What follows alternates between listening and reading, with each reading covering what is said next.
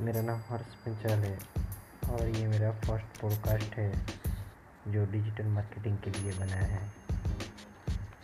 जो digital marketing क्या है? क्यों लोग डिजिटल मार्केटिंग करना चाहते हैं? डिजिटल मार्केटिंग के क्या फ़ायदे होते हैं? ये सारे पॉइंट आज के ये पॉडकास्ट में हम सीखेंगे। डिजिटल मार्केटिंग जो हम इंटरनेट की मदद से ऑनलाइन एडवर्टाइजमेंट करते हैं डिजिटल मार्केटिंग से हम बहुत लोगों से कनेक्ट होते हैं। बहुत लोगों से रिलेशनशिप बिल्ड कर सकते हैं। डिजिटल मार्केटिंग में बहुत सारे प्लेटफॉर्म हैं जिसके ज़रिए हम अपना बिज़नेस को ऑनलाइन प्रमोट कर सकते हैं।